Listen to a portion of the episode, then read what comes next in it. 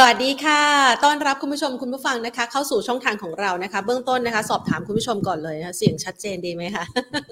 นะคะเอาละนะคะวันนี้นะคะมาพบกันค่ะวันนี้เป็นวันจ่ายพรุ่งนี้เป็นวันไหว้และวันอาทิตย์เป็นวันเที่ยวนะคะเริ่มต้นเทศกาลตรุษจีนนะคะบรรยากาศการลงทุนของตลาดหุ้นไทยก็ดูเหมือนว่าจะต้อนรับนะคะช่วงเทศกาลนะคะเพราะว่าอะไรเพราะว่าตรุษจีนเขาชอบสีแดงใช่ไหมแหมมาวันนี้นี่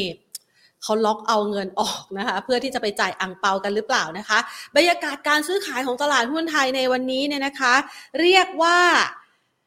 ขายอย่างเดียวนะคะขายอย่างเดียวเลยแล้วกันนะคะหลังจากที่ 1,700 ไม่ผ่านนะคะสุดท้ายแล้วเนี่ยนะคะก็ขายวันนี้ใช้สตอรี่ในการขายก็คือเรื่องของผลประกอบการของบริษัทจดทะเบียนที่นำมานะคะโดยทางด้านของธนาคารกลุ่มธนาคารนะคะแล้ววันนี้เนี่ยประกาศออกมาจริงๆมันก็มีทั้งบริษัทที่ทั้งธนาคารที่ประกาศออกมา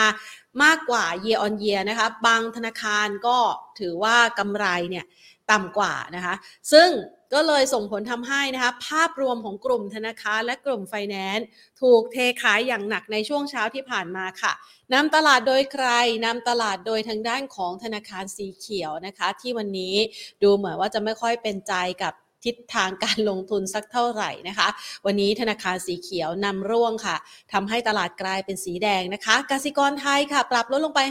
5.54% นะคะร่วงลงมานะคะยืนอยู่ที่145บาททางด้านของ BBL ค่ะขยับลดลง 1.94% ปตท.ปรับลดลง 0.75% SCB ปรับลดลง 2.25% บ้านปูนะคะปรับตัวเพิ่มขึ้น 2.44% นะคะวันนี้ถ้าเราลองทวนดูนะคะ5อันดับแรกจะเห็นว่ามีสีเขียวเนี่ยเพียงแค่บ้านปูเท่านั้นนะคะที่ปรับขยับเพิ่มขึ้นหลังจากที่ถ้าติดตามสถานการณ์ต่างประเทศจะเห็นได้ว่าจีนฟื้นตัวนะคะความต้องการใช้ถ่านหินก็เพิ่มขึ้นแล้วก็ความต้องการใช้ถ่านหินเนี่ยเพิ่มขึ้นในหลากหลายประเทศหลากหลายภูมิภาคด้วยนะคะทำให้ราคาถ่านหินซึ่งถ้าดูบ้านปูเนี่ยราคามันปรับลงลดลงไปแตะที่แนวรับนะคะต่อแตะมานานนะคะก็อาจจะมีแรงซื้อกลับคืนมาก็ขยับปรับมาเป็นบวกด้วยนะคะนี่นะคะพี่โปรดิวเซอร์ของเราใจดีนะคะเปิดให้ดูนะคะเห็นภาพกันชัดๆนะคะนี่แนวรับของบ้านปูนะคะนี่นะคะแนวรับนี้ก็ทำมาหลายครั้งเนาะตั้งแต่ครั้งนี้นะคะครั้งที่1ตั้งแต่เดือนกันยายนของปีที่แล้วนะคะ2565นะคะทดสอบกันไปเดือนตุลาคมนะคะแล้วก็พอตรงนี้เนี่ยมันเกิดในแพนดูหน่อยนะคะมันก็เกิดไดเวอร์เจนนะคะก็มีราคาปรับขยับเพิ่มขึ้นลงมาใกล้ๆคอเคลียร์ใกล้ๆระดับแนวรับอีกครั้งหนึ่งนะคะแล้วก็วิ่งขึ้นไปนะคะทำราคาได้อยู่สักประมาณ 13.80 นี่แหละนะคะแล้วก็มีแรงเทขายออกมานะคะแล้วก็มาทดสอบตรงนี้นะคะที่เดือนมกราคมนะคะก็มาทดสอบที่แนวรับอีกครั้ง 12 บาทเศษๆ 12 บาท 10 สตางค์ว่างั้นเถอะนะคะแล้วราคาก็เริ่มพยุงตัวกลับคืนมานะคะเป็นสีเขียวได้นะคะเล็กๆนะคะส่วนทางด้านของถ้ามองไปนะทั้ง20อันดับบ้างเราจะเห็นว่า20อันดับวันนี้เนี่ยนะคะมีอีก1ตัวที่เป็นสีเขียวนั่นก็คือ AOT นะคะช่วงนี้ AOT ค่อนข้างดีนะเพราะว่าคาดหวังเกี่ยวกับจำนวนนักท่องเที่ยวที่จะเดินทางเข้ามาในประเทศไทยนะคะเรียกว่า year to date ณปัจจุบันนี้เกินเป้าไปมากแล้วนะคะแล้วก็คาดหวังว่าน่าจะมีโอกาสต้อนรับนักท่องเที่ยวเพิ่มขึ้นอีกปีนี้คาดการณ์นะคะอยู่ที่25ล้านคนพอมีนักท่องเที่ยวชาวจีนเข้ามาก็คาดว่า25บวกนะคะน่าจะมีโอกาสทำได้นะคะแล้วก็ช่วงตรุษจีนนี้ประเทศไทยก็ถือว่าเป็นแหล่งท่องเที่ยวอันดับต้นๆที่ชาวจีนให้ความสนใจในการเดินทางมาท่องเที่ยวด้วยนะคะทีนี้เราไปดูบ้างจากบรรยากาศการซื้อขายในวันนี้เนี่ยนะคะจะเห็นได้ว่าแรงขายในกลุ่มธนาคารเนี่ยออกมาค่อนข้างหนัก5อันดับแรกเนี่ยนะคะก็ปาเป็นธนาคารไปแล้ว3ธนาคาร2ธนาคารนะคะ3ธนาคารนะคะมีกสิกรไทยกรุงเทพแล้วก็ SCB นะคะเดี๋ยวเรามาพูดคุยกันดีกว่านะคะว่าสุดท้ายแล้วเนี่ยวันนี้นะคะทางด้านของการลงมาครั้งนี้ของตลาดหุ้นไทยเป็นโอกาสหรือว่าเราประเมินสถานการณ์ยังไงใครที่รอจังหวะของตลาดแบบนี้อยู่บ้างยกมือขึ้นคลิกสติ๊กเกอร์นะคะเสียเวลาคลิกสติ๊กเกอร์มาให้แพนได้เห็นกันสักหน่อยนะคะแล้วก็คลิกสติ๊กเกอร์มานะว่าโอกาสของการปรับลดลงของดัชนีในวันนี้มองเป็นโอกาสในการเข้าลงทุนรอบใหม่ไหมนะคะคลิกเป็น เกอร์นะคะเข้ามากันหน่อยนะคะให้แพนได้เห็นหน่อยว่าวันนี้ใครเข้ามาคุยกันกับเราแล้วบ้าง นะคะเดี๋ยวเราจะได้มีกำลังใจไปพูดคุยกับทางด้านของนักวิเคราะห์กันต่อนะคะทั้งทางด้านของ YouTube แล้วก็ Facebook นะคะที่เรากำลังไลฟ์อยู่ณขณะนี้ค่ะวันนี้นะคะเราจะไปพูดคุยกันนะคะกับทางด้านของนักวิเคราะห์ว่าแนวโน้มของการลงทุนในตลาดหุ้นไทยปรับลดลงมาแรงๆแบบนี้เป็นโอกาสหรือเปล่านะคะก่อนอื่นขอขอบพระคุณผู้ใหญ่ใจดีที่ให้การสนับสนุนรายการของเรากันก่อนค่ะเมืองไทยประกันชีวิตจำกัดมหาชนค่ะเอาล่ะเวลาดีแล้วนะคะวันนี้ใครหนีไปช้อปปิ้งซื้อของเพื่อไหว้วันพรุ่งนี้บ้างคะก็กดสติ๊กเกอร์นะคะยกมือกันเข้ามาได้นะคะมาพูดคุยกันนะคะกับทางด้านของนักวิเคราะห์ของเราวันนี้นะคะคุณสุโชติธีรวรรณรัตน์ผู้อำนวยการฝ่ายวิจัยจากบริษัทหลักทรัพย์ KGI ประเทศไทยสวัสดีค่ะคุณสุโชติค่ะครับสวัสดีครับมาได้จังหวะพอดีนอกเหนือจะเป็นวันตรุษจีนแล้วเนี่ยนะคะก็เป็นช่วงจังหวะเวลาที่ตลาดหุ้นไทยมีเรื่องให้คุย ลงมาค่อนข้างแรงไหมแรงไหมคะ10กว่าจุดวันนี้เรามองยังไงบ้างคะครับก็จริงๆเนี่ยถ้าดูจากตัวเลขก็อาจจะดูเหมือนไม่เยอะนะครับแต่ว่าถ้าดูในเชิงของเทคนิคอลเนี่ยดูน่ากังวลนะฮะถ้าดูในเชิงเทคนิคอลเข้ามาประกอบเนี่ยดูน่ากังวลว่าจะเริ่มเป็นสัญญาณรอบแรกก่อนว่าอาจจะมีการพักฐานนะครับอาจจะมีการพักฐานหลังจากที่แรลลี่ขึ้นมาเยอะมากในช่วงตั้งแต่ปลายปีที่แล้วนะครับก็จริงๆเนี่ยแรลลี่ขึ้นมานี่ตั้งแต่ 1,600 ขึ้นมาจนถึงเกือบ 1,700 นี่คือถือว่าค่อนข้างเยอะนะฮะในระยะเวลาสั้นๆนะครับก็ไม่แปลกที่จะต้องมีการพักฐานบ้างนะครับเข้ามาดูไล่เรียงเลยนะครับว่าสาเหตุที่เกิดเหตุการณ์ลักษณะนี้เกิดขึ้นเนี่ยหลักๆเนี่ยนะครับจริงๆเริ่มส่งสัญญาณมาตั้งแต่สัปดาห์ที่แล้วละนะครับจากการที่ไม่พ้นบริเวณ 1,700 จุดนะครับดัชนีเซ็นเด็ก9ไม่พ้น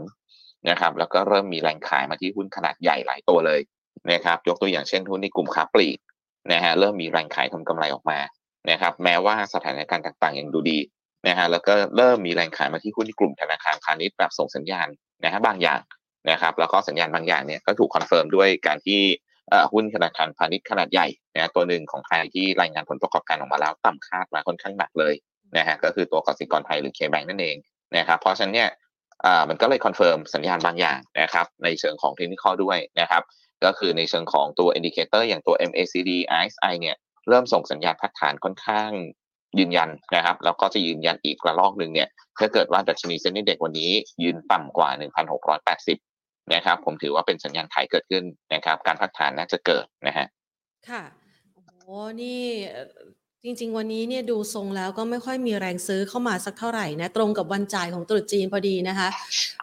ผลประกอบการของกสิกรไทยเนี่ยออกมาถือว่าน่าผิดหวังมากหรือเปล่าคะครับก็ถ้าดูตัวเลขนะครับคือออกมา 3,200 ล้านนะครับแต่ว่าที่คาดการณ์กันคือประมาณ 8,000 ถึง 9,000 ล้านนะครับอันนี้ก็น่าจะตอบโจทย์คุณแทนว่าเยอะไหมนะครับตัวเลขนี่ต่างกันเกือบเท่านะนะครับก็หลักๆก็เป็นการตั้งสำรองที่ค่อนข้างคอนเซอร์เวทีฟมากนะฮะเครดิตคอสเนี่ยขึ้นไปเยอะเลยนะซึ่งตรงนี้มันก็เลยส่งสัญญาณบางอย่างว่าเอ๊ะแล้วอย่างนี้เนี่ยมันสะท้อนอะไรนะครับซึ่งถ้าผมลองอ่านบทความทางด้านเศรษฐกิจของทางฝ่าย Research KGI เราที่เพิ่งเขียนออกไปเมื่อวัน2วันก่อนนะครับก็คือเรามองตัวเลข GDP ปีนี้ดีมากนะฮะปีนี้เราคาดไว้ถึง 4.4% แต่ไส้ในคือนะครับการฟื้นตัวของเศรษฐกิจไทยเนี่ยมันไม่ทั่วถึงซะทีเดียวนะนะครับก็คือในส่วนของหนี้ครัวเรือนนะค่อนข้างน่ากังวลนะฮะหนี้ครัวเรือนค่อนข้างน่ากังวลนะครับแล้วก็สินเชื่อของธุรกิจ SME ยังค่อนข้างน่ากังวลนะเพราะฉะนั้นเนี่ย KBank นะครับเป็นตัวที่สะท้อนได้ดีเลยว่าการเติบโตการฟื้นตัวของ GDP ไทยเนี่ยมันลงไปไม่ทั่วถึงนะฮะคนที่ยังอยู่ในกลุ่มเปราะบางเนี่ยยังน่ากังวลอยู่นะฮะเราก็สะท้อนมาที่การตั้งสำรองตรงนี้เนี่ยแหละนะฮะผมก็เลยมองว่าสำหรับตอนนี้ก็ยังน่ากังวลอยู่นะครับค่ะถ้ามองในลักษณะแบบนี้คือกสิกรไทยเนี่ยมีพอร์ต SME ค่อนข้างเยอะเป็นอันดับ1ของธนาคารด้วยอย่างกรณีของธนาคารอื่นๆล่ะคะเราประเมินว่ามันจะมีผลกระทบด้วยถูกต้องครับก็อันดับแรกเลยนะฮะคนที่ผมเชื่อว่าคนจะกังวลตามมาก็คือตัว SCB นะฮะเพราะเราเห็นอย่างนึงนะฮะว่าตัวแบงก์กรุงเทพหรือ BBL เนี่ยที่รายงานออกมาแล้ว BBL ของเขาเน้นไปที่ corporate loan หรือสินเชื่อรายใหญ่เนี่ยนะผลประกอบการไม่ได้ต่ำกว่าที่คิดมากนะนะฮะคือต่ำกว่าที่ consensus คาดการณ์สักประมาณแค่ 10% เองนะฮะแค่สักประมาณ 10% เองนะครับขนาดเติบโต year on year นะใช่ไหมคะใช่ครับเติบโต year on year แต่ต่ำกว่าที่คาดประมาณ 10% นะจะเห็นว่า BBL เนี่ยกำไรยังอยู่ที่ประมาณ 7,000 กว่าล้าน 8,000 ล้านนะครับก็คือเขาเน้นสินเชื่อ corporate loan นะครับแต่ว่าคนที่เน้นสินเชื่อรายย่อย SME เนี่ยน่ากังวลแล้วคนที่รองลงมาจาก K-Bank เนี่ยก็คือ SCB นั่นเองนะครับซึ่งตอนนี้ก็น่าจะยังไม่ได้รายงานผลประกอบการออกมานะครับก็ต้องจับตาดูนะสำหรับตัว SCB ที่จะเป็นตัวต่อไปแล้วก็ตอนนี้เนี่ยพอเกิดเหตุการณ์อย่างนี้ปุ๊บนะครับสัญญาณตอนเช้าชัดเจนเลยนะครับหุ้นในกลุ่มที่เกี่ยวข้องกับ leasing นะหุ้นในกลุ่มที่เกี่ยวข้องกับ leasing นะครับมีสัญญาณออกมาค่อนข้างชัดเลยนะครับว่านักลงทุนกังวลในเรื่องของหนี้เสียนะครับนักลงทุนกังวลในเรื่องของหนี้เสียนะครับสักครู่นะครับตัว SCB ตอนเที่ยงน่าจะออกมาแล้วนะครับเดี๋ยวมาดูตัวเลขหน่อยว่าเป็นไปตามที่คาดการณ์กันไหมนะครับในส่วนของตัว SCB ผลประกอบการที่ออกมานะครับกำไรรวมทั้งปีนะครับอยู่ที่ 37,000 ล้านนะครับแต่ว่าถ้ามาดูในส่วนของสักครู่นะครับผมขอดูประมาณการที่ทางฝ่ายรีเสิร์ชเราทำเอาไว้นะฮะ SCB นะครับทั้งปีอันนี้กำไรต่อหุ้นเขาก็เพิ่มขึ้นจากปีก่อนนะถ้าเทียบ11 บาทปีนี้นะคะ11 บาท 12 สตางค์นะคะปี2565อันนี้ขอใช้เวลาในการที่รายงานไปด้วยเลยแล้วกันปีก่อนหน้า2564เนี่ยอยู่ที่10บาท47สตางค์นะคะครับก็ออกมาถือว่าต่ำคาดเล็กน้อยนะครับไม่ได้น่ากังวลเหมือน K-Bank นะฮะคือทางฝ่ายรีเสิร์ชเราคาดการณ์เอาไว้เกือบ 39,000 ล้านนะครับออกมาก็อยู่ที่ประมาณ 37,500 ล้านก็ต่ำคาดเล็กน้อยนะครับไม่ได้น่ากังวลมากนักนะครับแต่ถือว่าต่ำคาดนะครับเพราะฉะนั้นตอนนี้ก็น่าจะสบายใจไปได้อีกเปราะหนึ่งว่าไม่ได้แย่มากตาม K-Bank นะครับสำหรับตัว SCB นะครับแต่ในภาพรวมเนี่ยถ้าดูจากสัญญาณกราฟที่เกิดขึ้นเช้าวันนี้เนี่ย SCB ก็ยังดูน่ากังวลอยู่นะครับแล้วก็สิ่งที่อยากให้จับตาดูต่อไปเนี่ยก็จะเป็นหุ้นในกลุ่ม leasing ละนะฮะเช่นหุ้นในกลุ่มรถแลกเงินทั้งหลายนะครับ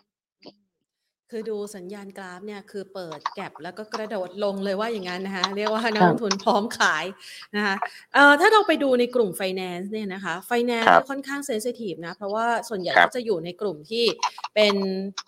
รายได้ปานกลางใช่ไหมคะเป็นกลุ่มที่มีหนี้ครัวเรือนสูงนะคะอันนี้เราพอประเมินสถานการณ์ได้ไหมคะว่ามันมีใครที่อยู่ในภาวะสุ่มเสี่ยงมากที่สุดคะครับก็สำหรับกลุ่มนี้เนี่ยนะครับยังนักวิเคราะห์ของเรายังไม่ได้ทำตัวเลขมาชัดเจนนะครับแต่ในเบื้องต้นเนี่ยนะครับเราเห็นแล้วว่าตัวหลักๆของกลุ่มอย่างตัว MTC กับสวัสด์เนี่ย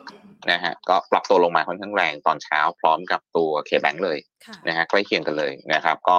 น่าจะส่งสัญญาณบางอย่างนะฮะรวมไปถึงตัวติดล้อด้วยนะครับค่ะถ้าเราประเมินจากสถานการณ์นี้เนี่ยนะคะหลายๆคนบอกว่าจังหวะนี้แหละบางทีก็มองเป็นโอกาสได้เหมือนกันนะคะเรามองเป็นโอกาสสำหรับตัวที่ยังคงแข็งแกร่งยังพอเห็นไหมคะครับจริงๆเนี่ยการปรับลงมาเนี่ยผมมองว่าเป็นโอกาสซื้อนะฮะผมยังเชื่อนะฮะว่าเป็นโอกาสซื้อเพียงแต่ว่ายังไม่ต้องรีบนะครับเพราะว่าเช้าวันนี้เพิ่งจะหลุด 1,680 เองนะครับยังมีโอกาสได้อีกนะครับที่อาจจะปรับตัวปรับฐานลงไปสัก20จุดนะฮะมีโอกาสนะฮะเพราะฉะนั้นเนี่ยไม่ต้องรีบนะครับผมเชื่อว่ายังมีโอกาสนะครับตอนนี้เนี่ยใครที่มีกำไรอยู่แล้วเนี่ยหาจังหวะล็อกกำไรบ้างบางส่วนก่อนดีกว่านะครับแล้วก็รอช้อนซื้อแถวๆสักบริเวณ 1,660 นะ 1,660 ลงมานะครับในกรณีที่วันนี้ยืนไม่ได้ตรง 1,680 นะครับแต่ถ้ายืนได้ผมก็อยากแนะนำให้ลดพอร์ตบ้างบางส่วนแล้วรอช้อนข้างล่างดีกว่า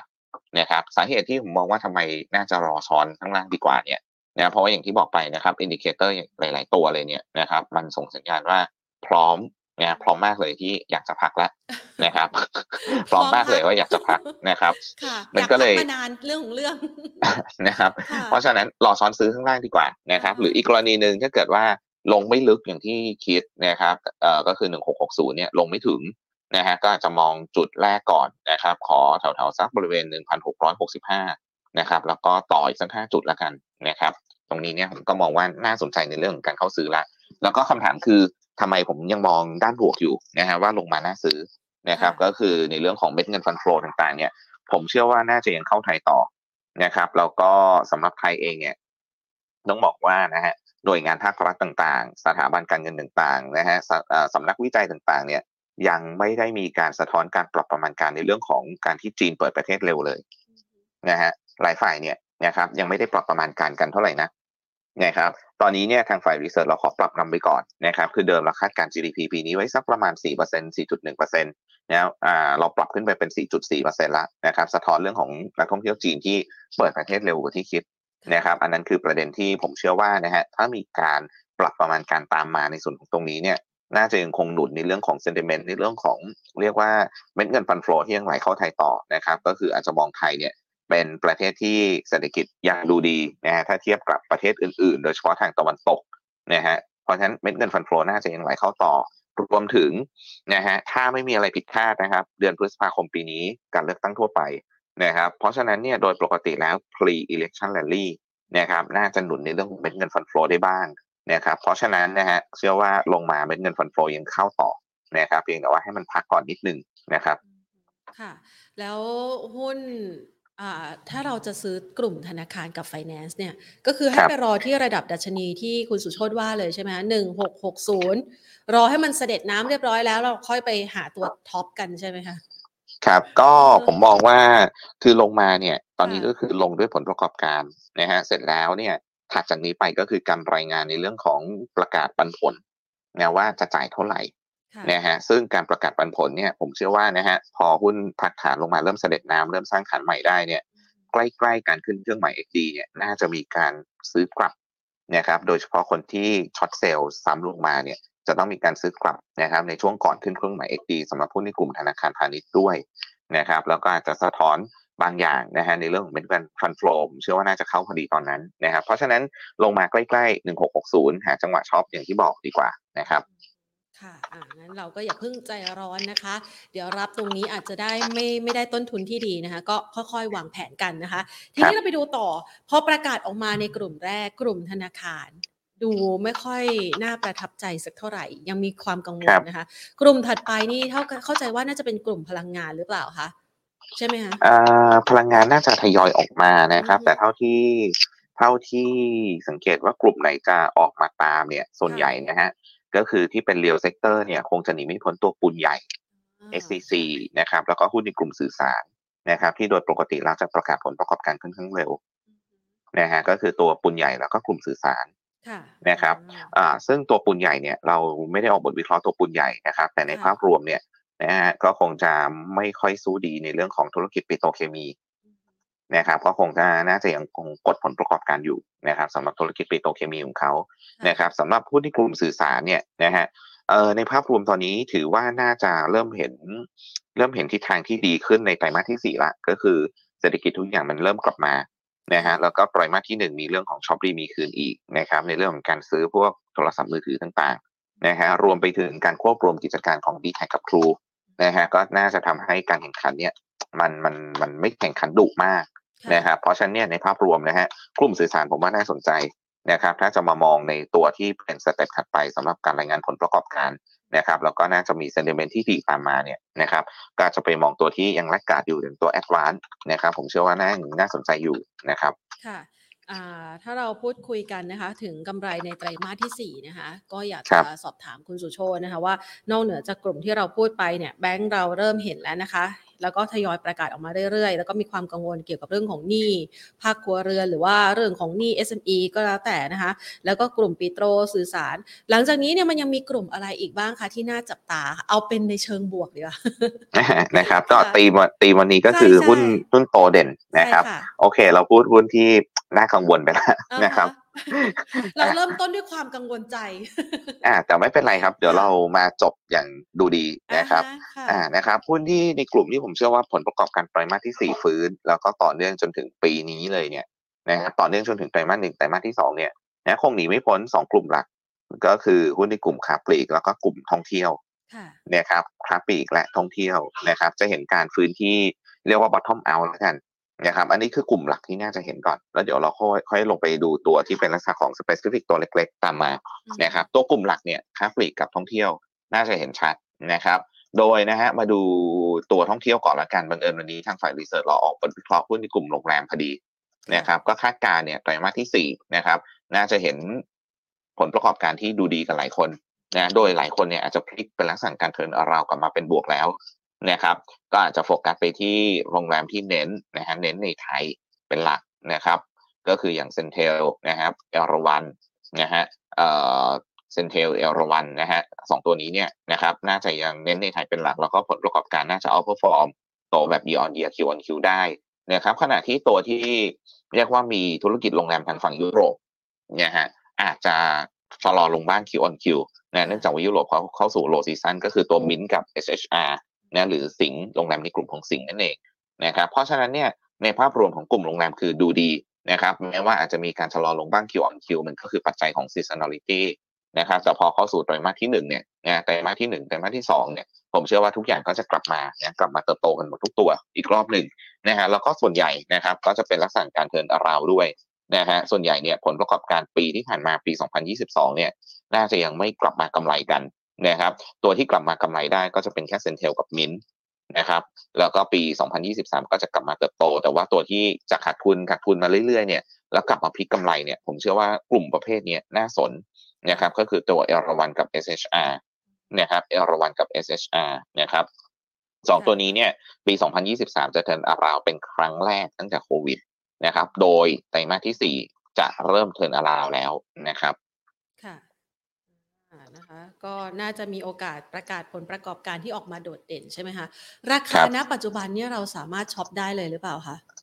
ครับถามว่าราคาปัจจุบันสามารถช็อปได้ไหมนะครับผมโฟกัสไปที่ตัวที่เป็นท็อปพิกของเราแล้วกันนะครับก็คือตัว ER1 กับ SHR นะครับตัว ER1 กับ SHR เนี่ย2ตัวนี้นะครับแม้ว่าราคาหุ้นขึ้นมาเยอะแล้วก็ก่อนหน้านี้เนี่ยผมเคยคอมเมนต์ไปว่ามันเหมือนกับเป็นหุ้นที่มีกันทุกคนละ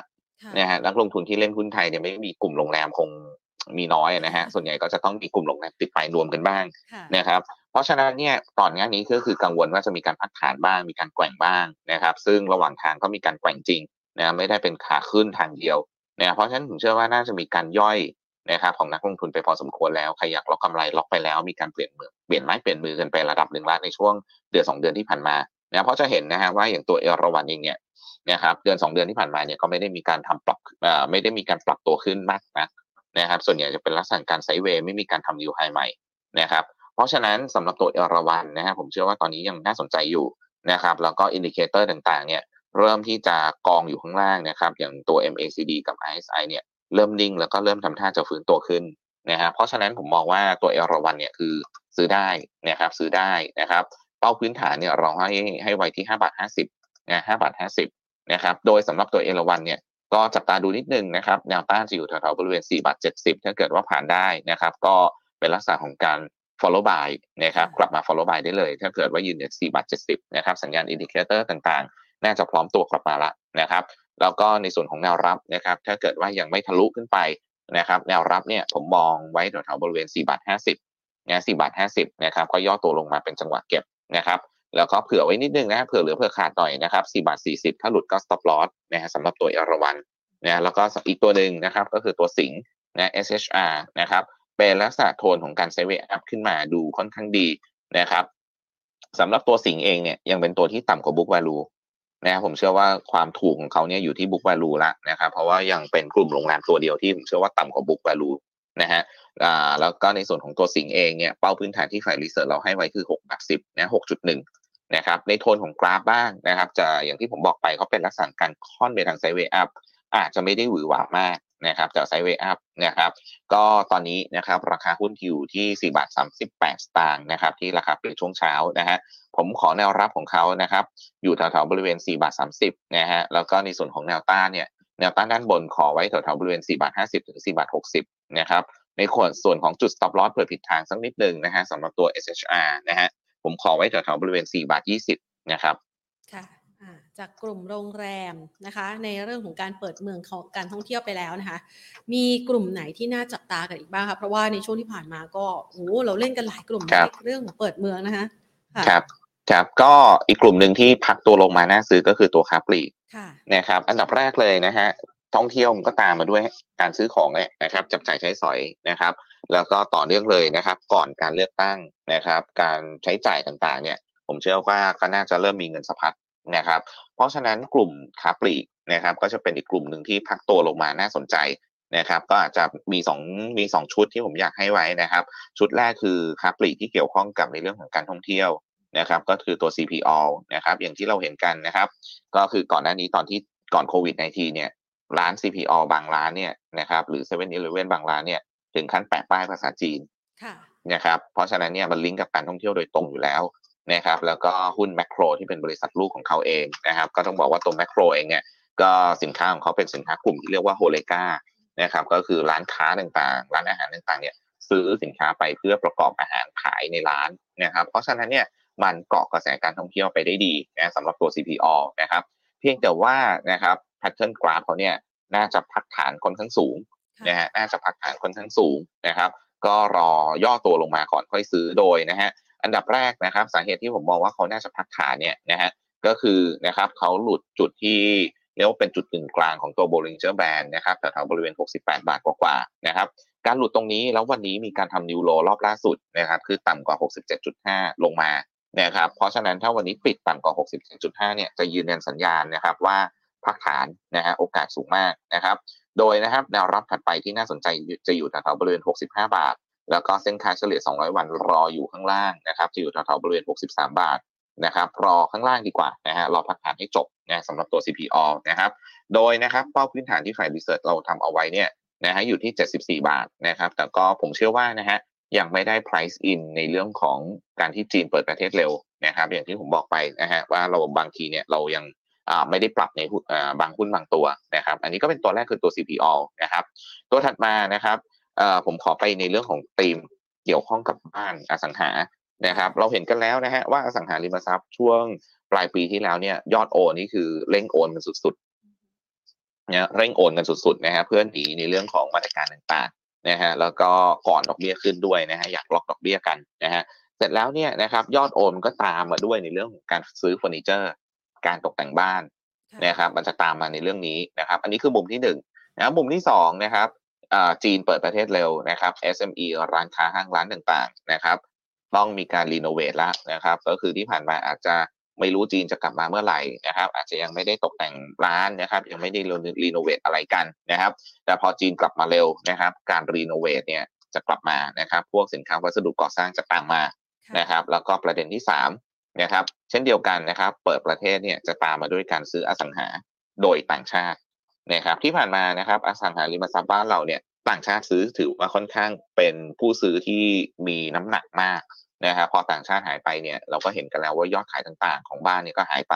นะตอนนี้พอต่างชาติกลับมานะครับยอดโอนบ้านกลับมาตามมาเนี่ยมันจะตามมาด้วยการตกแต่งบ้านเหมือนกันนะครับเช่นเดียวกันนะครับเพราะฉะนั้นผมมองไปที่หุ้น global นะครับตัว global นะครับที่ราคาพักฐานลงมาค่อนข้างเยอะนะฮะก่อนหน้านี้เนี่ยนะครับขึ้นไปแตะแถวๆบริเวณที่13บาทกว่าๆนะแล้วก็พักฐานลงมาอย่างรวดเร็วเลยนะครับลงมาจนแตะเส้นค่าเฉลี่ย200วันตรงบริเวณ 20.2 นะฮะเพราะฉะนั้นผมเชื่อว่าเป็นการพักฐานที่แตะแนวรับสำคัญเรียบร้อยแล้วนะฮะสำหรับตัว global นะครับก็เลยมองว่าน่าจะเป็นลักษณะที่ทยอยซื้อสะสมได้นะครับแถวๆบริเวณใกล้ๆเส้นค่าเฉลี่ย200วันนะก็อาจจะดูแนวรับแถวๆบริเวณ 20.5 แล้วก็เส้น200วันตรง 20.2 เนี่ยให้เป็นจุด stop loss นะครับแล้วก็ถ้าเกิดว่ามีการรีบาวขึ้นไปได้นะครับก็จะมีแนวต้านอยู่ตรง 21.1 ถัดไปก็คือบริเวณ 21.5 นะครับสำหรับตัว global นะครับอันนี้ก็จะเป็นธีมที่เกี่ยวข้องนะฮะกับในเรื่องผลประกอบการไตรมาสที่4ต่อเนื่องจนถึงต้นปีนี้นะครับก็คือตัวท่องเที่ยวแล้วก็ค้าปลีกนะครับค่ะมีแค่2กลุ่มเหรอคะเราไม่มากลุ่มอื่นเหรอคะครับก็2กลุ่มนี้จะเป็นกลุ่มหลักก่อนนะครับเสร็จแล้วเนี่ยจะตามมาเนี่ยจะเป็นกลุ่มที่เรียกว่าอาจจะไม่ได้มี impact กับตลาดเซ็นอินเด็กซ์มากนักละจะเป็นกลุ่มที่ย่อยลงมาละนะครับย่อยลงมาละนะครับโดยนะฮะกลุ่มที่ผมมองว่าผลประกอบการน่าจะดีที่ไตรมาสที่4และต่อเนื่องจนถึงช่วงของครึ่งปีแรกปีนี้เนี่ยนะครับตัวที่รองลงมาเรียกว่าไซด์รองลงมาแล้วกันนะฮะก็คือหุ้นในกลุ่มสื่อนะกลุ่มสื่อนะครับตัว Plan B นะฮะตัวนี้เนี่ยผลประกอบการไตรมาสที่4เนี่ยน่าจะถือว่าค่อนข้างดูดีนะครับแล้วก็โดยปกติแล้วก่อนเลือกตั้งเนี่ยนะครับสื่อโฆษณาต่างๆเนี่ยน่าจะมี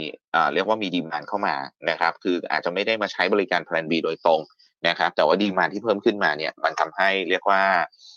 สามารถปรับขึ้นราคาได้นะครับคือมีดีมานด์นะครับเพราะฉะนั้นเนี่ยตัว Plan B ผมก็มองว่าเป็นตัวหนึ่งที่น่าสนใจนะครับที่ผลประกอบการไตรมาสที่4ฟื้นนะครับแล้วก็ต่อเนื่องจนถึงครึ่งปีแรกของปีนี้นะครับโดยหนุนจากการท่องเที่ยวแล้วก็เลือกตั้งนี่แหละนะครับแต่ว่าสำหรับตัว Plan B เนี่ยนะราคาหุ้นปรับขึ้นมาค่อนข้างเยอะตั้งแต่ที่ทางบลจ.รายใหญ่แห่งหนึ่งเนี่ยประกาศในเรื่องของการซื้อจนข้ามเกณฑ์ที่ต้องรายงานกลต.แล้วนะครับก็คือตัวบลจ. BBL AM นะครับก็เลยตั้งแต่วันนั้นเนี่ยก็มีแรงซื้อเข้ามาต่อเนื่องสำหรับตัว Plan B นะเพราะฉะนั้นเนี่ยตอนนี้ใกล้ที่จะติดแนวต้านแถวๆบริเวณ9บาทนะครับผมก็อยากให้มีการพักลงมาหน่อยนึง สักนิดหนึ่งนะฮะขอสักบริเวณแนวรับ 8.8 แล้วก็ 8.6 นะฮะ stop loss เผื่อผิดทางก็เข้าไปแล้วนะครับตรง 8.4 ไว้นิดหนึ่งนะฮะสำหรับตัวแพลน B นะครับอันนี้ก็เป็นครับต่อเลยครับเมื่อกี้ถามเรื่องค่ะพอดีว่าตัวแพน B เนี่ยนะคะก็ถือว่าเคลื่อนไหวค่อนข้างโดดเด่นในช่วงที่ผ่านมานะคะธีมการเลือกตั้งเนี่ยค่ะคุณสุโชติคะมันผลักดันในหุ้นกลุ่มรับเหมาด้วยนะคะมันน่าสนใจไหมคะรับเหมานี่มันก็อยู่ในโซนล่างๆเหมือนกันหรือเปล่าคะครับรับเหมาเนี่ยส่วนใหญ่จะเล่นด้วยสตอรี่ละฮะนะครับนะฮะอันนี้ผมไม่แน่ใจเรื่องผลประกอบการนะครับแต่แน่นอนเลือกตั้งมันจะตามมาด้วยสตอรี่นะครับสำหรับรับเหมานะครับก็เลยอาจจะไม่ได้ตรงกับธีมที่ตั้งไว้ตอนแรกแต่แน่นอนนะฮะคือเล่นสตอรี่นะครับเล่นจากตอนนี้เนี่ยก็มี2มุมนะฮะมุมแรกก็คือการทิ้งท้ายโครงการขนาดใหญ่ต่างๆก่อนที่จะมีการเปลี่ยนไม้เปลี่ยนมือรัฐบาลนะแล้วก็พอมีการเปลี่ยนไม้เปลี่ยนมือปุ๊บเนี่ยนะครับรัฐบาลใหม่ก็จะต้องตามมาด้วยนโยบายโครงการลงทุนต่างๆนะฮะเพราะฉะนั้นก็กลุ่มรับเหมาก็ถือเป็นตัวที่เล่นสตอรี่ได้นะครับตัวที่ผมมองว่ามันยังขึ้นไม่เยอะเนี่ยก็อาจจะไปมองตัว CK ก็ได้นะครับแล้วก็ตัว CK เองเนี่ยเป็นตัวที่ value ค่อนข้างไม่แพงอยู่แล้วนะครับเพราะว่าผมเชื่อว่านะฮะลูกๆในมือเขาเนี่ยนะครับ value ค่อนข้างสูงก็คือตัว BEM นะฮะตัว BEM นะครับก็เป็นตัวหนึ่งที่ผมมองว่าน่าสนใจนะครับก็คืออาจจะไปมองตัวแม่นะอย่างตัว CK นะครับไปเลยถ้าเกิดว่ามองในธีมของการรับเหมาก่อสร้างนะครับเกี่ยวข้องกับการเลือกตั้งนะครับกลับมาที่กลุ่มสื่อนิดหนึ่งนะฮะเมื่อกี้คือตัวแพลน B ละนะฮะอีกตัวหนึ่งที่ผมมองว่าน่าสนใจในกลุ่มสื่อนะครับแล้วก็ผลประกอบการน่าจะเริ่มดูดีนะครับก็คือตัวช่อง3 BEC ค่ะ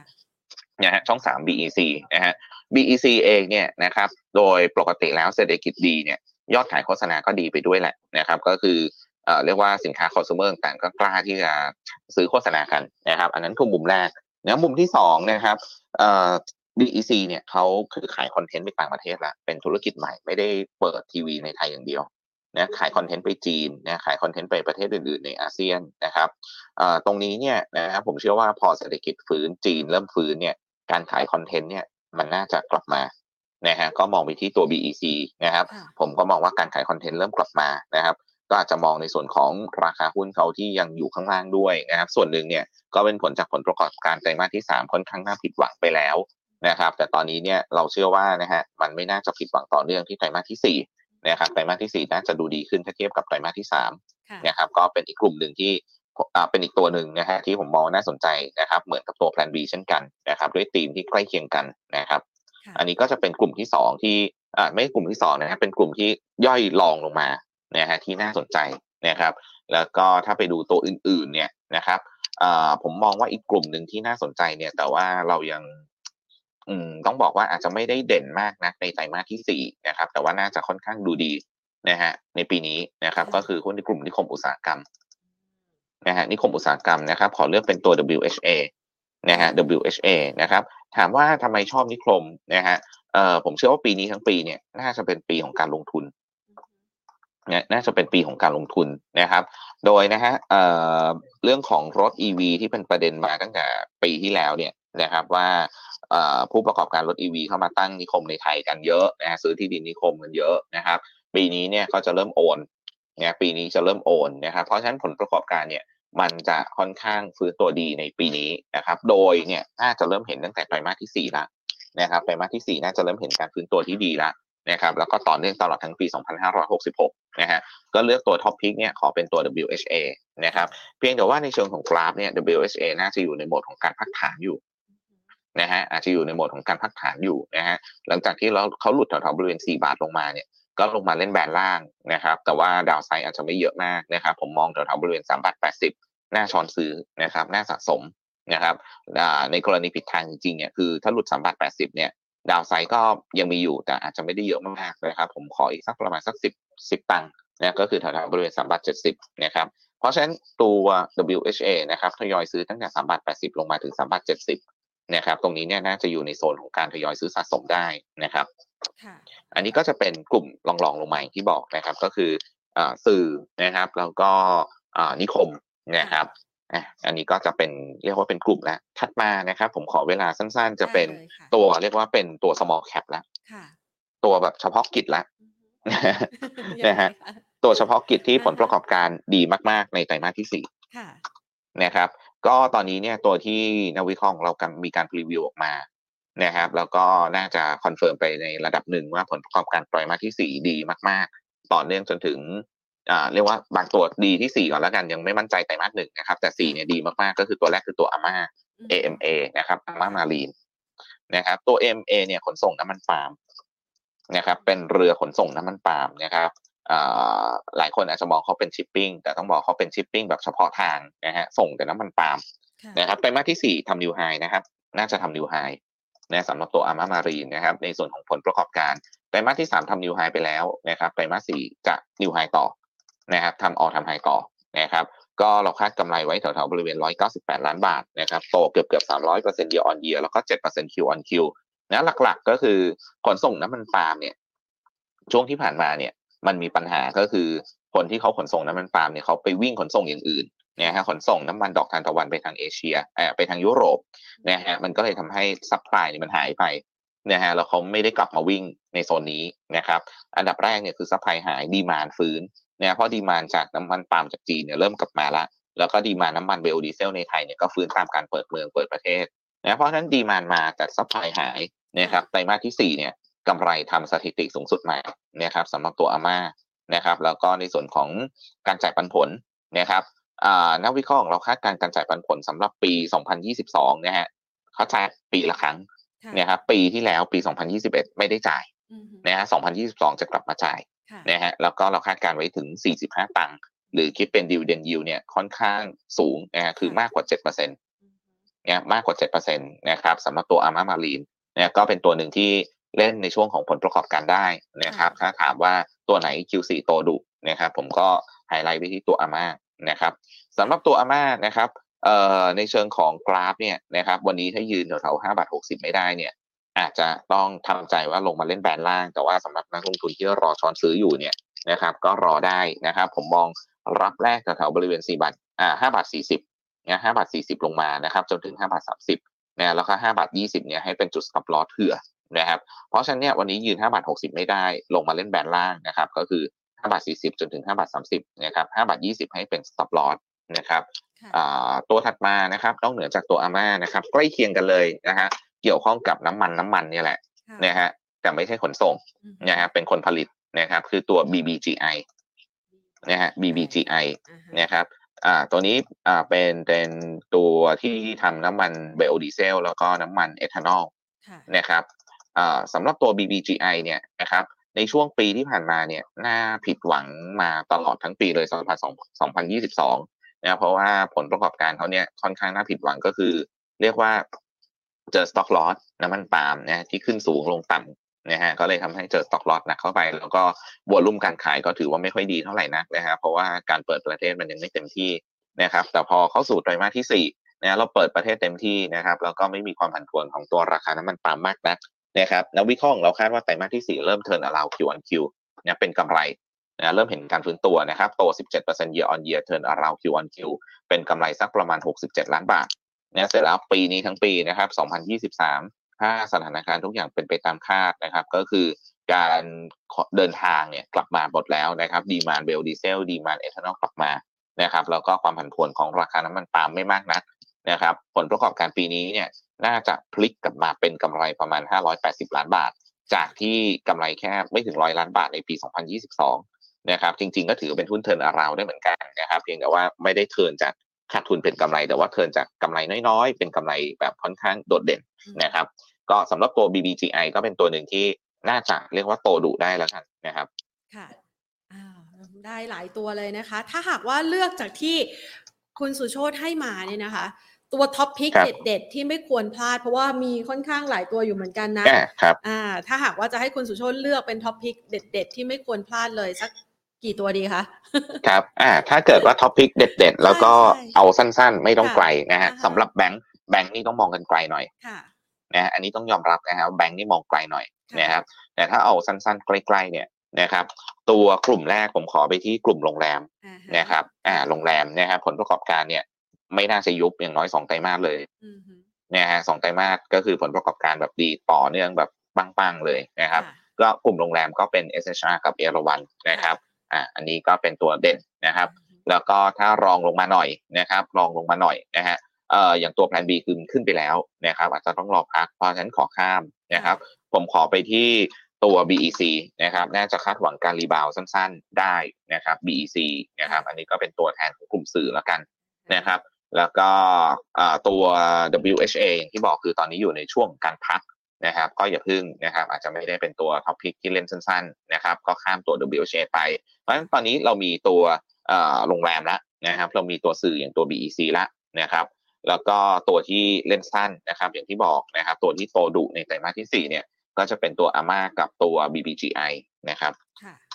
นะคะจะได้ให้คุณผู้ชมนะคะไปเลือกจัดสรรพอร์ตการลงทุนกันนะคะทีนี้สอบถามให้คุณผู้ชมบ้าง นะคะคุณผู้ชมสอบถามเข้ามาบอกว่าอย่างอสังหาริมทรัพย์เนี่ยเรามองยังไงบ้างโดยเฉพาะอย่างนี้นี่คุณผู้ชมสอบถามตัวนี้ CGD รู้สึกว่ามันจะชื่อ Country ครับนะคะ Country Group Development ใช่ค่ะใช่นะครับตัวนี้ไม่ได้ตามนะครับเพียงแต่ว่าในภาพรวมของอสังหาแล้วกันนะภาพรวมอสังหาปีนี้เนี่ยแม้ว่านะครับมาตรการ LTV ของภาครัฐจะกลับมาใช้เนี่ยครับซึ่งก็คงจะไปมีปัญหากับคอนโดหรือบ้านที่ระดับราคาไม่แพงนะครับก็คือเรียกว่าคอนโดระดับ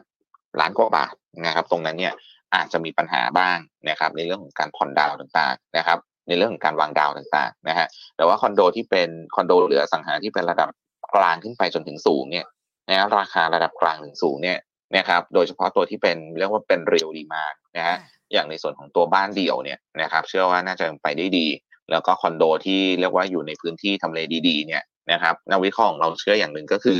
ต่างชาติจะกลับมาเป็นผู้ซื้อนะฮะต่างชาตินะฮะจะกลับมาเป็นผู้ซื้อเหมือนกับในช่วงก่อนวิกฤตโควิด -19 เนี่ยครับคอนโดเนี่ยต่างชาติจะกลับมาเป็นผู้ซื้อนำโดยคนจีนเนี่ยแหละนะฮะคนจีนเนี่ยแหละนะครับจะเป็นคนซื้อเพราะฉะนั้นภาพรวมของอสังหาปีนี้ถือว่ายังดูดีแต่ขอเป็นโซนอสังหาที่เรียกว่าระดับกลางขึ้นไปนะฮะระดับกลางขึ้นไปนะครับผมไม่แน่ใจว่าพอร์ตของตัว CGD เนี่ยตอนนี้เขาเน้นกลุ่มไหนเป็นหลักนะฮะก็เลยอาจจะไม่สามารถวิเคราะห์ในเชิงพื้นฐานได้ของเขานะครับแต่ในภาพรวมจะเป็นลักษณะนี้เพราะฉะนั้นเนี่ยผมเชื่อว่านักลงทุนถ้าเป็นนักลงทุนอยู่แล้วน่าจะพอทราบนะฮะว่าตัวไหนที่เป็นเน้นลูกค้าระดับกลางขึ้นไปแล้วก็เน้นบ้านเดี่ยวเยอะหน่อยนะครับมาดูที่ตัว CGD ตัวที่เป็นคำถามหลักดีกว่านะฮะในเชิงของกราฟนะครับจะเห็นว่าย้อนไปไกลนิดนึงเนี่ยเขาถูกเส้น200วันทั้ง SMA แล้วก็ EMA เนี่ยกดมาตลอดคือพยายามที่จะขึ้นไปเหมือนกับพยายามปุ๊บอากาศขึ้นไปเหนือน้ำนะฮะแล้วก็ถูกกดลงมาตลอดเลยนะครับเป็นลักษณะนี้แพทเทิร์นนี้มาตลอดเลยนะครับก็คือชน200วันแล้วก็ถูกกดชน200วันแล้วก็ถูกกดนะฮะลักษณะนี้เนี่ยเรียกว่าเป็นแนวโน้มขาลงนะครับเรียกว่าเป็นแนวโน้มขาลงนะครับมีจังหวะของการฟื้นยืนเหนือเส้น200วันได้เล็กน้อยนะครับอย่างช่วงที่ผ่านมาก็คือปลายปีที่ผ่านมานะครับมีการยืนเหนือเส้น200วันได้แล้วนะครับแล้วก็ถูกกดลงมากันอีกรอบนึงนะครับตอนนี้เนี่ยสำหรับตัว CGD นะฮะก็ขึ้นมายืนเหนือเส้น200วันได้เล็กน้อยนะครับตอนนี้200วันแบบ EMA เขาจะอยู่ตรง46ตังค์แบบ SMA เขาอยู่ตรงแถวๆบริเวณ45ตังค์นะฮะเพราะฉะนั้นนะการขึ้นมายืนเหนือตรงนี้เนี่ยก็ระมัดระวังนิดนึงนะครับถ้าเกิดว่าเขาสามารถยืนเหนือ200วันได้แบบแน่นๆนะแล้วก็มีวอลุ่มซัพพอร์ตจริงๆเนี่ยถึงจะยืนยันได้ว่าพ้น200วันได้จริงนะครับโดยนะครับ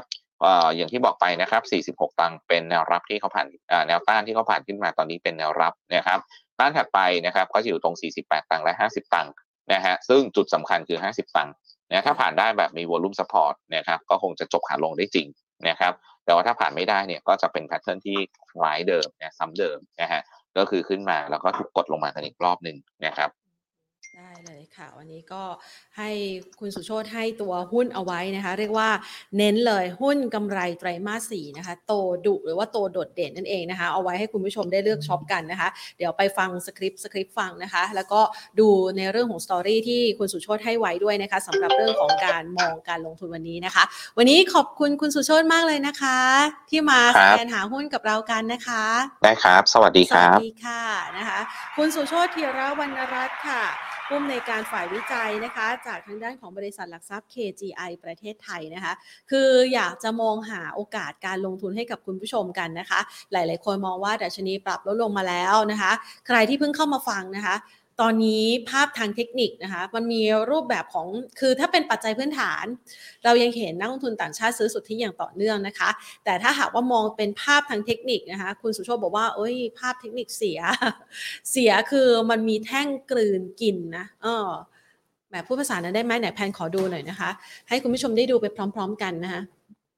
คือเวลาที่เราจะดูภาพทางเทคนิคเนี่ยนะคะเราก็อาจจะดูว่าเวลาที่มันมีแท่งสีเขียวต่อเนื่องกันมาเนี่ยนะคะแล้วแท่งสีแดงเนี่ยที่มันเป็นแรงขายนะมันกลืนกินแท่งเทียนก่อนหน้าหรือเปล่าซึ่งคุณชูโชติบอกว่าวันนี้เนี่ยถ้าหากว่าไม่สามารถปิดเหนือ1680ได้นะคะก็จะดูไม่ค่อยสู้ดีสักเท่าไหร่นี่มันก็คือเป็นขอบแนวรับของแท่งสีเขียวก็คือวันก่อนหน้านะคะวันนี้เนี่ยแท่งนี้มันลงมาทดสอบที่ระดับเนี่ยโดยประมาณนะเพราะว่าอันนี้จออยู่ไกลมองไม่ค่อยเห็นนะคะ1672นะคะก็อันนี้ถ้าหากว่ามันปิดมาเป็นแท่งแดงเต็มเลยนะคะก็ถือได้ว่าเป็นแท่งกลืนกินนะคะแท่งกลืนกินก็มีโอกาสที่แนวโน้มของการลงของตลาดหุ้นไทยเนี่ยยังมีโอกาสหรือว่ามีแรงเทขายที่ชนะแรงซื้อนะคะลองไปดูค่ะในหลายๆตัวหุ้นนะคะเราก็จะได้เห็นภาพในลักษณะแบบนี้หรือว่าบางตัวหุ้นนะเขาเรียกว่าตกอกตกใจกระโดดลงนะคะกระโดดลงเราเคยคุยกันแล้วนะว่าเวลาที่มันเปิดแก็ปเนี่ยนะคะคือราคาอาจจะไม่ได้ไหลต่อเนื่องนะคะมันเป็นการระบุว่านักลงทุนเนี่ยมองแนวโน้มนะคะของราคาหุ้นตัวนั้นไปในทิศทางขาลงมากกว่าเช่นเดียวกันถ้ามันเปิดกระโดดนะคะก็คือเป็นแนวโน้มที่มองไปในเชิงบวกเป็นทิศทางขาขึ้นนะคะวันนี้ก็ฝากภาพทางเทคนิคเอาไว้แล้วกันนะคะไม่ได้คุยกันเรื่องของเทคนิคมานานนะคะวันนี้เอามาฝากคุณผู้ชมนะคะจะได้ไปศึกษาดูตัวหุ้นของคุณผู้ชมกันนะคะใครที่ชอบนะคะเรื่องราวของการลงทุนในลักษณะแบบนี้ก็ฝากติดตามไว้ค่ะกดไลค์กด Subscribe นะคะให้กับช่องของเราด้วย Money and Banking Channel นะคะวันนี้หมดเวลาลงแล้วค่ะลากันไปก่อนนะคะสวัสดีค่ะ